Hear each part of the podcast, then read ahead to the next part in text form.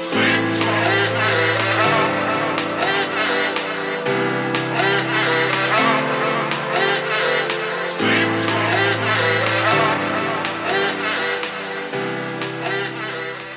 You're listening to Mat Tales 40 Years of Gay Adventures, a journey of sex and truth.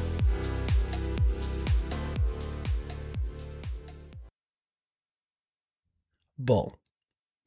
It's almost 3 a.m., and I'm standing in the doorway between rooms. Behind me, a table holding two bottoms being fucked and passed back and forth. In front of me, an empty sling hanging in the partial darkness of the corner.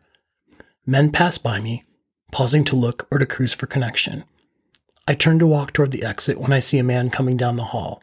He is about 35, with short black hair under a baseball cap, broad shoulders, a small tight waist outlined with abs, and thick legs.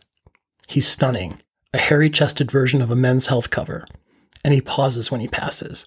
He turns to me, and without a word, puts his hands up to my shoulders, looks into my eyes, and kisses me. His smell and the feel of his body make me cave toward him.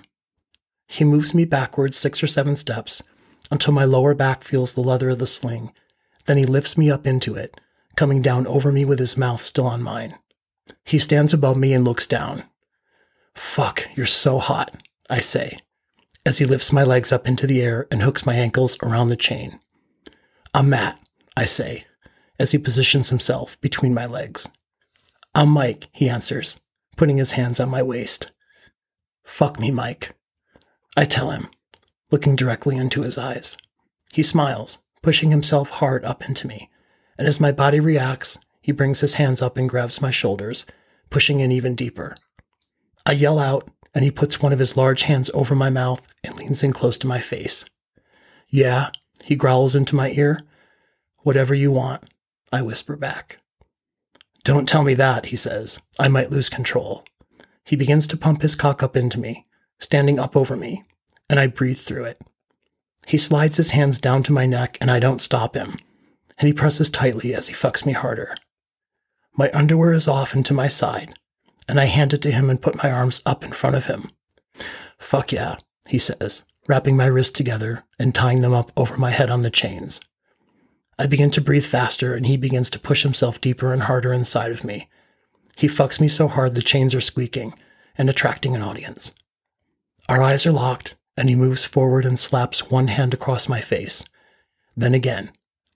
My cock gets hard and he notices, pulling his hand back higher and slapping me harder, then turning it, bringing the backhand down across my face.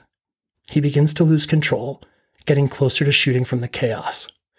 He grunts loudly, then stiffens and yells out as he unloads up into me.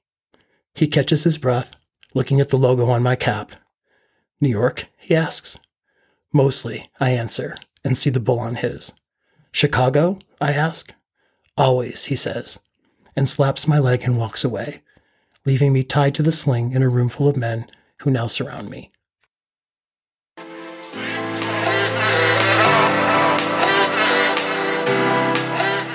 You're listening to Mat Tales 40 Years of Gay Adventures, a journey of sex and truth. Come more than once for more stories go to mattales.com or DM me at mattalespod at gmail.com and we'll talk about making a tale of our own.